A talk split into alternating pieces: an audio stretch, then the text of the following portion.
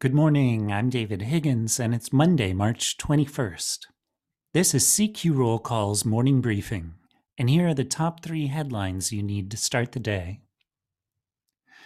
The Senate Judiciary Committee begins its confirmation hearings today for President Biden's nominee to the Supreme Court, Judge Ketanji Brown Jackson. The four day marathon kicks off with introductions and senator statements today followed by questions from senators on Tuesday and Wednesday, and outside witnesses on Thursday. If confirmed, Jackson will replace retiring Justice Stephen Breyer, and she would become the first black woman to sit on the Supreme Court.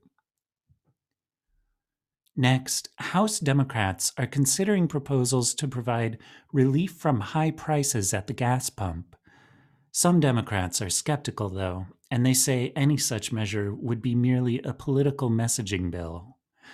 Democrats have mentioned rebates and tax cuts as possible measures, while Republicans have shown zero interest in joining them on the matter. Kevin Brady, the ranking Republican on the Ways and Means Committee, said rebate proposals are likely to be inflationary, and a gas tax holiday would not address the core issue. And finally, lawmakers are remembering Republican Congressman Don Young of Alaska, who died on Friday at age 88. He was the Dean of the House, its longest serving member, first sworn in in 1973. Minority Leader Kevin McCarthy said Young's decades of service have filled every room and touched every member.